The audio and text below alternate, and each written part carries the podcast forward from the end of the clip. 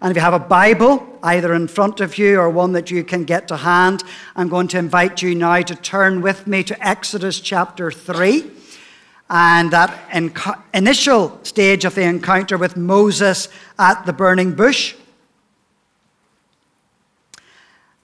The first 10 verses, and let's hear God's word.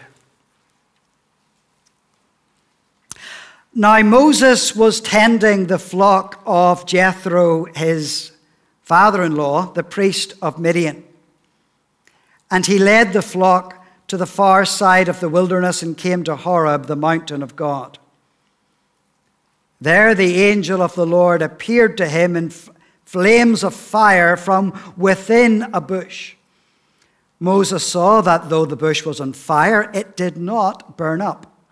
So Moses thought, I will go over and see this strange sight, why the bush does not burn up. When the Lord saw that he had gone over to look, Moses, God called to him from within the bush, Moses, Moses. And Moses said, Here I am.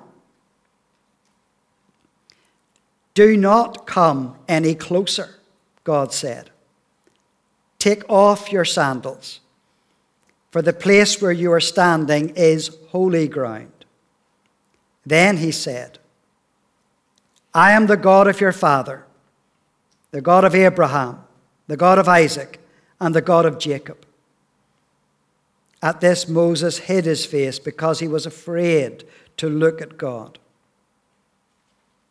The Lord said, I have indeed seen the misery of my people in Egypt. I have heard them crying out because of their slave drivers, and I am concerned about their suffering. So I have come down to rescue them from the hand of the Egyptians and to bring them up out of that land into a good and spacious land, a land flowing with milk and honey, the home of the Canaanites, Hittites, Amorites, Perizzites, Hivites, and Jebusites. And now the cry of the Israelites has reached me, and I have seen the way the Egyptians are oppressing them. So now go. I am sending you to Pharaoh to bring my people, the Israelites, out of Egypt. And we end verse 10. We pray that the Lord would add his blessing upon his truth. Amen. I uh, want you to keep that Bible passage open. And uh, as we're going to think about th- this passage, I want you to try and imagine what it would have been like uh, for Moses on that day when he encountered God at the burning bush. And I want to be clear right at the outset that in reality, you know, it did begin just like any other day he was out with his sheep in the wilderness.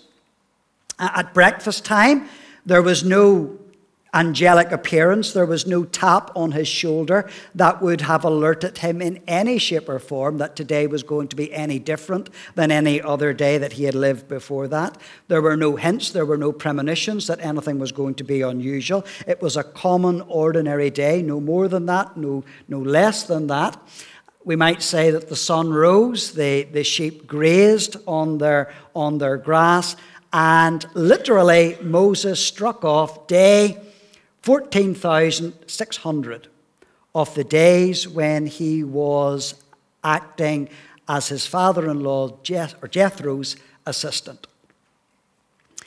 But just think about that for a moment is that this is the way that God so often works and he deals with us, is that maybe in the course of the ordinary, in the routine, God suddenly breaks into that. And God speaks and God does something very much that is out of the ordinary. I mean, tomorrow morning, you could be on the way to your school run, you could be rushing to work, you could be catching a bus, you could be taking your car to enter into the, the rush hour, you could be rushing to hospital, whatever it is, and suddenly God is there and you have some time where you are able to think, able to think through what God has been saying to you. You have the time and the occasion to do that, and suddenly in those moments, you find that God is communicating something of His heart directly to, you, to yours. But as you stepped out of bed in the morning, you would have perhaps had no indication, of course, that anything out of the ordinary was ever going to happen. And as we look at this Bible passage this morning and looking at Exodus chapter 3, and, and, and as you get a sense of this, what was it that actually piqued Moses' attention? And you would say the fact that there's a bush on fire. But in the middle of the desert, in the middle of the summer, in the middle of the uh, Middle East, it is not that unusual for a bush to spontaneously combust and catch fire in this fashion. But what was different was the fact that the fire didn't go out. And it was that that caused Moses' attention to be caught. If you look down at verse 2, at the second half of verse 2, it says, Moses saw that though the bush was on fire, it did not burn up. So Moses thought, I will go over and see this strange sight, why the bush does not burn up. So Moses stood there and he was thinking to himself, hey, this is strange. This is out of the ordinary. And in those moments, he goes over. But he's still not thinking that God is anywhere in the middle of all of this. It's simply that it's odd. And so here again, we, we just are reminded again, in the midst of the common, ordinary experience, that God does something extraordinary. So in your life,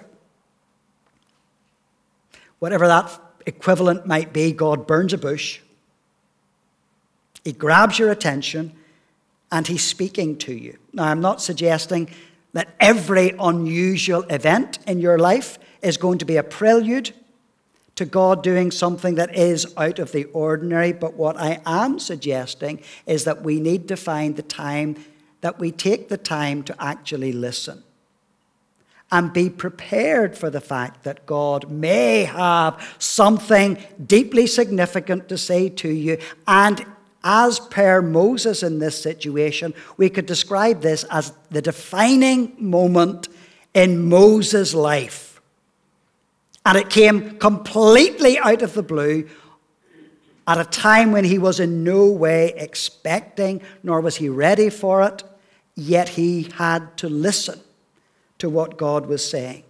Because nothing under God's hand is accidental. Everything is purpose and it's intentional. And you could metaphorically be out walking your sheep. That's what you do with sheep.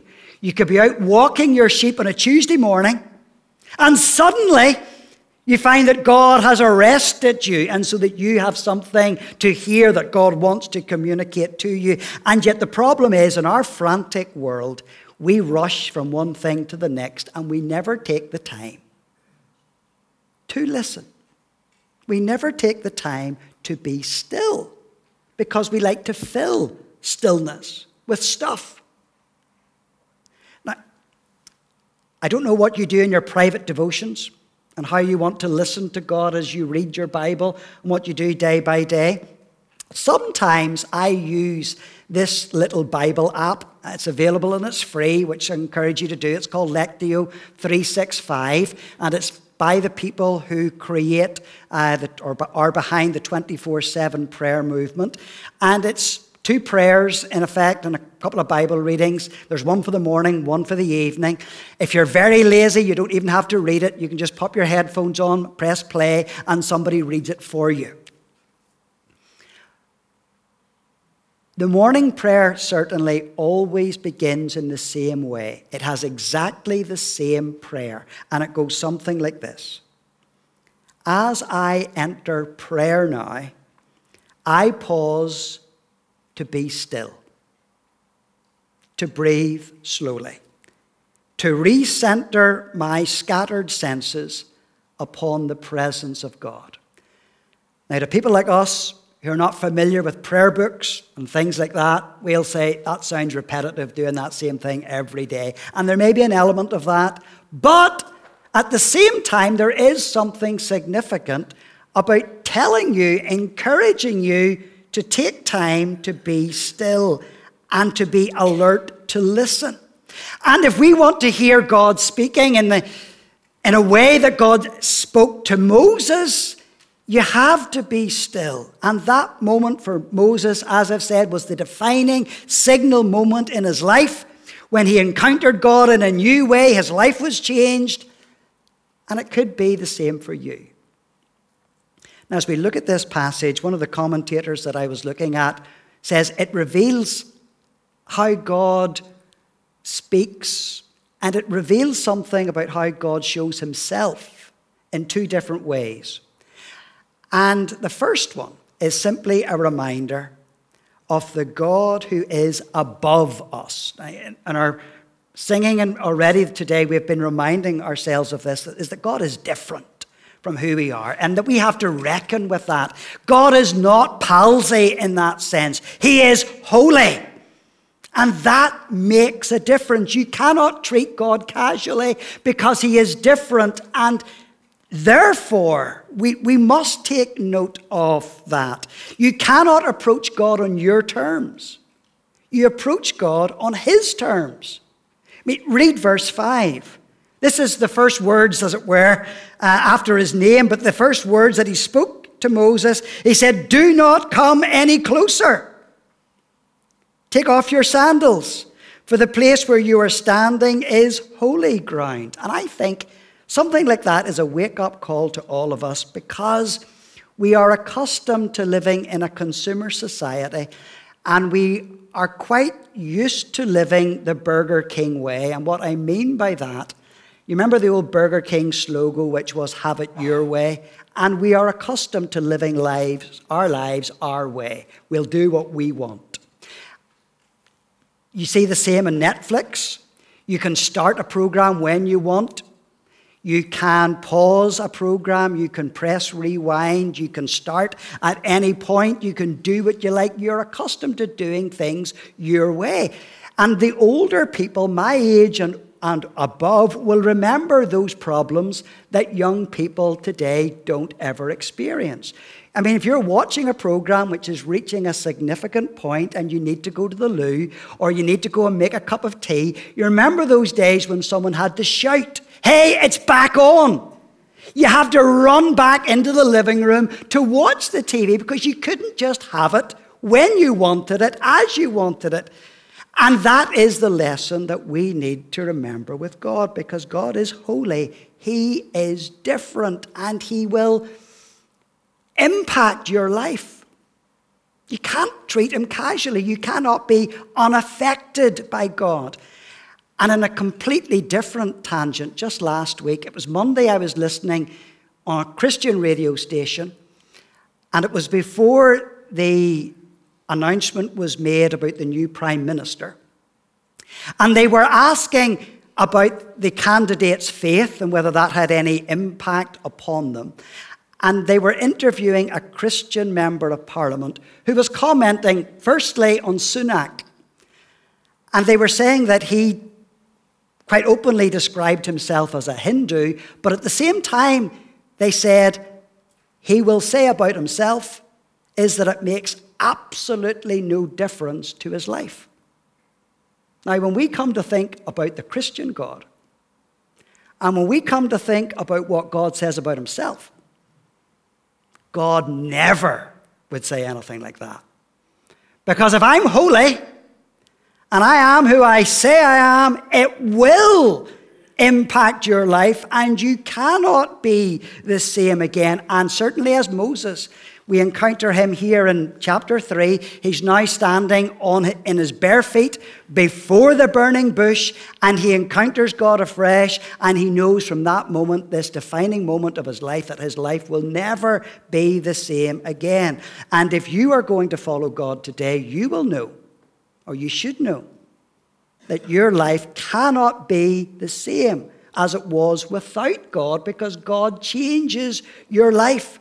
So Sometimes we hear people saying things like, I prefer to think of God, and then they give some illustration. I prefer to think of God like a man in the sky, or I prefer to think of God. You know, I want to say, get rid of that nonsense about how you think about God, because that makes no difference. What you do is you start with the Bible. And when you read the Bible about how God reveals himself, and you deal with everything in the Bible about how God reveals himself, that is where you start because it does not matter what you think about God, but your thinking should be guided by the scriptures where God has actually revealed himself. Because if God is who he is, it will change your life. So, this God is revealed here in Exodus chapter 3. He is a God who is above us, He is holy. It is significant. But at the same time, He is also the God who is among us. Sometimes we, we might think that the reaction to thinking that God is holy is that God is so different that we cannot ever approach Him. But look with me down to verses 7 and into verse 8. And, and you get this other aspect of God's character. The Lord said, I have indeed seen the misery of my people in Egypt. I have heard them crying out because of their slave drivers, and I am concerned about their suffering. So I have come down to rescue them. You see all those little phrases I have seen, I have heard, I am concerned, I have come down. No matter how holy God is, we can rejoice, we can be thankful today that we have a God who has loved us far more than we could ever imagine, a God who is involved in our lives, a God who is concerned and loving towards us. And central to the storyline of the Bible from beginning to end is that God is a rescuing God. Right from those moments when Adam and Eve were first expelled from the garden because of their sin, God has been on a mission to redeem men and women and to bring them back to Himself so that they can get into heaven. That's the story of the Bible. And as we were hearing last week when James was speaking, that is where the Bible is always pointing. It is pointing to the one who would complete this salvation, and that one is Jesus. Now, Exodus chapter 3 is this defining moment in Moses' life. In my own Bible reading last week, I was taken to Luke chapter 9, the transfiguration of Jesus. And we could see that as a defining moment in Jesus' life. Can you remember the two men who appeared with Jesus at the Transfiguration? There was Moses and there was Elijah. And we could say, why these two? Well, we could say that in some ways they represent the whole of the Old Testament, which Jesus was completing. Moses represented the law, Elijah represented the prophets, and we can see how the whole story fits together. But I'm just impressed, even by the, the symmetry at times of the Bible, when you dig a little bit more and just see how this whole. Um, it, it encourages me what I'm going to say just now. Because when you think about Moses and Elijah, neither of the two of them actually completed their tasks. But that their work was finished, completed, by the one who succeeded them. So for Moses, who was his successor? Who was it who actually took the people of Israel into the promised land? It was Joshua. The name Joshua means God is my salvation. Then we think of Elijah. Who was his successor?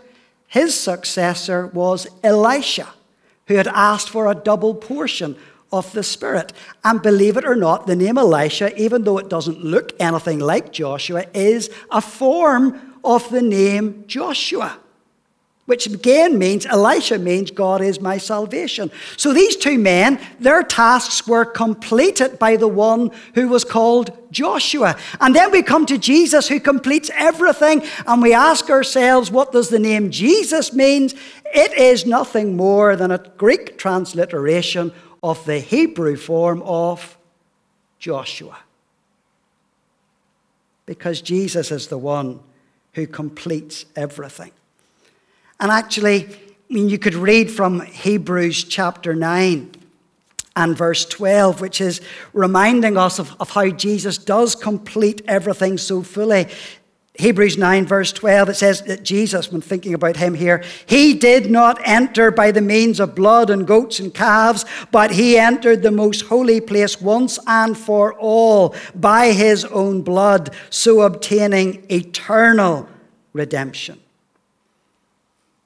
So on this day, in Exodus chapter 3, when it's recounting the story, God grabbed Moses' attention and his life was changed forever. And my question to you today is Are you or would you be ready for your life to be upset? To be radically changed when God really sets his hand upon you? Maybe today you're sitting wondering where your life actually fits in in this grander scheme of things, the big scheme of things. What's it, what's it all about? There's two little points I want to remind you of just now, which I think are important. And the first one is simply that God knows you by name, by your name. God called out of that bush and he spoke, Moses. The implication of that is that he knew all about him.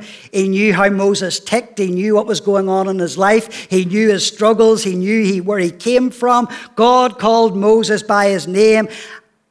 And ultimately, God knows you by your name. He knows how you tick. He knows what's going on in your life. He knows what you're upset about. He knows your struggles. He knows where you come from. He knows what's going on in your life. And the most significant thing that God will ever do in your life is that He will call your name so that you might experience salvation in Him. Isn't that what Jesus did when he was walking into Jericho? And up in the tree, you remember that story? There was a little man, and that man was called Zacchaeus. And as Jesus walked back, he said, Zacchaeus, I'm going to your house today. And that we know that Zacchaeus found new life in, in Jesus. Writing in 1 Peter chapter 2, Peter says is that we, all of us, have been called out by God to follow him. And our response when we hear the calling of God upon our lives should be, Well, God, here I am. And that is the most defining moment for any of us that we will find salvation in Jesus.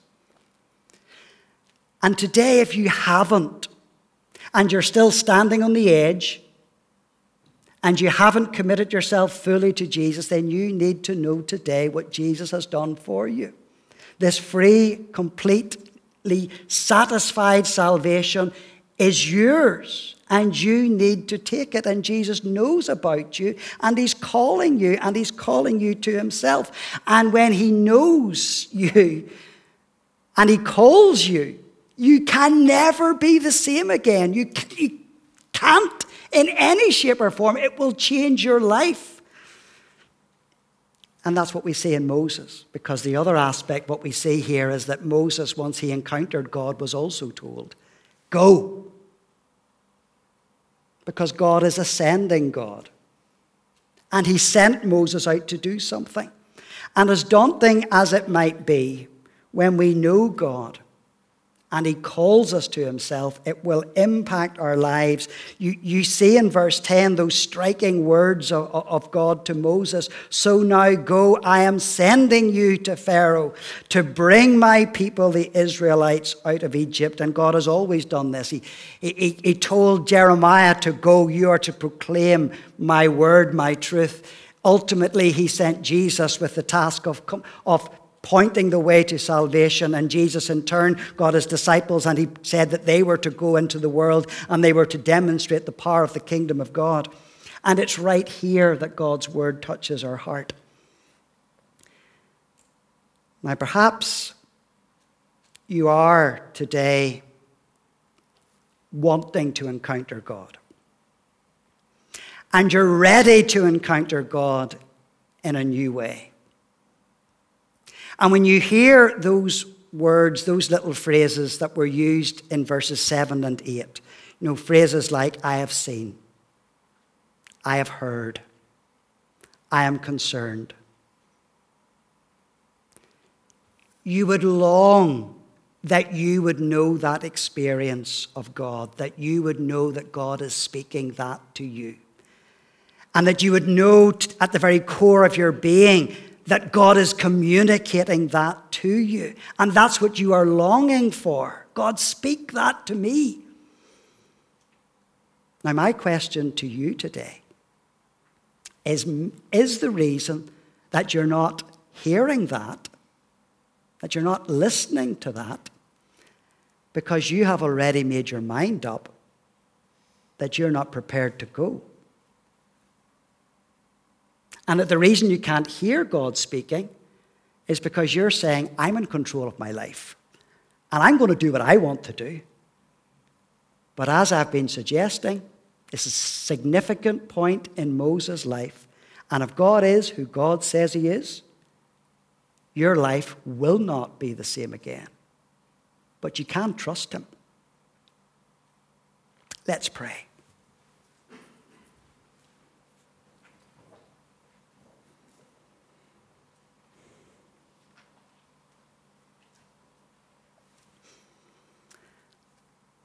Our Lord, in the stillness and in the quietness, we would long to give our lives to you,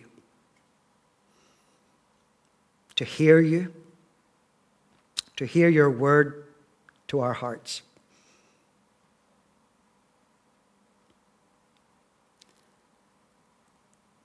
To surrender ourselves to you.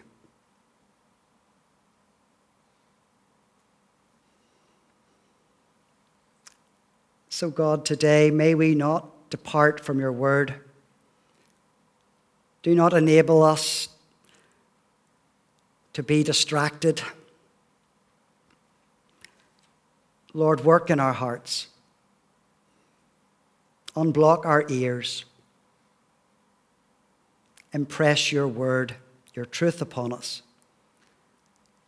And Lord, help us to see Jesus the one who calls us to himself. Amen.